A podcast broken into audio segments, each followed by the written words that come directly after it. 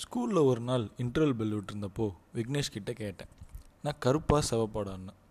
பயவில் கொஞ்சம் கூட யோசிக்காமல் நீ கருப்பு தானடா? அப்படின்னு கேட்டுட்டான். அதுக்கு நான் தேம்பி தேம்பி அழுத அழுக இன்னமும் எனக்கு ஞாபகத்தில் இருக்குது இதில் ஹைலைட் என்னென்னா நான் கொஞ்சம் கருப்பு தான்.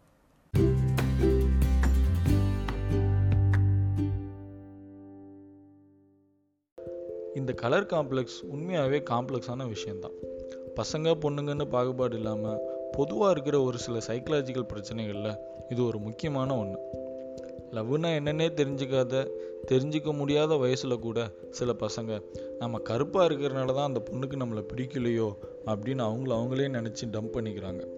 பிறக்க போகிற குழந்த பொண்ணாக இருக்கக்கூடாதுன்னு வேண்டுறவங்கள விட பொண்ணாக பிறந்தாலும் கலராக பிறக்கணுமே அப்படின்னு வேண்டுறவங்க தான் இங்கே அதிகம். டிஜிட்டல் இந்தியாவில் இன்னுமா இந்த கலர் டிஸ்கிரிமினேஷன்லாம் இருக்குது அப்படின்னு நீங்கள் கேட்குறீங்களா ஒரு ஆளோட கலரை பார்த்து அவன் இந்த கேஸ்ட்டுக்காரனாக தான் இருப்பான்னு யூகிக்கிற மிக உன்னதமான மனிதர்கள் இன்னும் இங்கே இருக்காங்க பாஸ் ஃபேஸ்புக் வாட்ஸ்அப் இன்ஸ்டாகிராம்னு சோஷியல் இன்ட்ராக்ஷன் வளர வளர கூடவே அப்டேட்டட் ஃபோட்டோ ப்ரொஃபைல்ஸும் வளர்ந்துக்கிட்டே வருது. ப்ளே ஸ்டோரில் அப்படிப்பட்ட ஃபோட்டோ எடிட்டிங் ஆப்ஸ் டவுன்லோடு எண்ணிக்கை எப்பவும் உச்சத்திலே இருக்குது ஃபோட்டோஷாப் தப்புன்னு சொல்லலை. அதை யூஸ் பண்ணுறதும் தப்புன்னு சொல்லலை.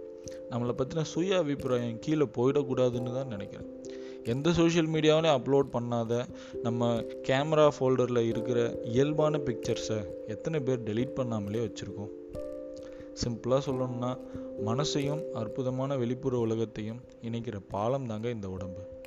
இதே கான்செப்டை தான் எல்லா ஆன்மீக உரையிலையும் கன்வே பண்ண ட்ரை பண்ணுவாங்க. அது எந்த மதமாக இருந்தாலும் சரி.